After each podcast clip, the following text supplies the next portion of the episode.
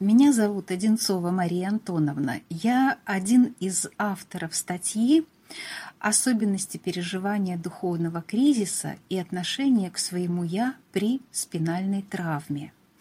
В статье раскрыта специфика переживания духовного кризиса и отношения к своему «я» у людей, э, получивших тяжелую спинальную травму, в результате чего ставших инвалидами.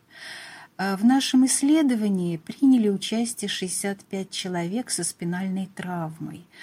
Э, каждый такой человек пережил свою личную трагедию, которая стала поворотным моментом в их жизни и, с одной стороны, подточила жизненную энергию, особенно физическую, с другой э, стала стимулом для усиления психической энергии и э, достижения духовной зрелости.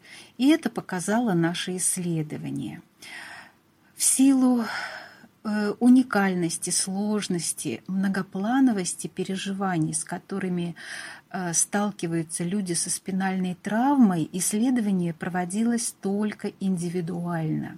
И в него мы включили беседу о духовном кризисе на основании выделения ряда индикаторов духовного кризиса и проективную методику «Я реальная, я идеальная», которая находила свое продолжение в сказках либо в историях, которые писали люди. Чаще всего это были сказки и истории о реально произошедших событиях, но со сказочными героями.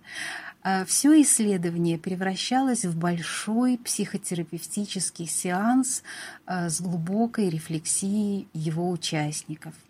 К сожалению, ограничение в объеме статьи нам не позволило процитировать эти тексты но те живые голоса, которые звучали на сеансах и в текстах, никого не могли оставить равнодушными.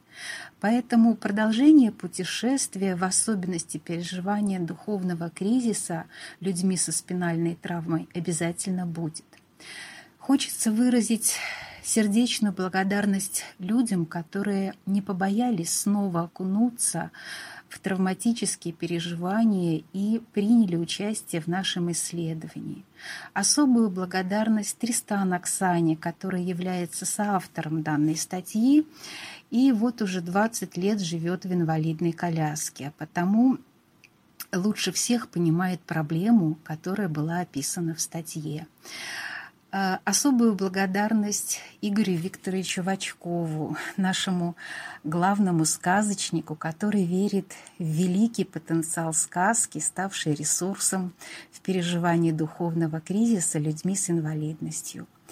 Надеюсь, э, логика нашего исследования может лечь в основу других исследований э, с иными группами потенциально уязвимых людей. Спасибо за внимание.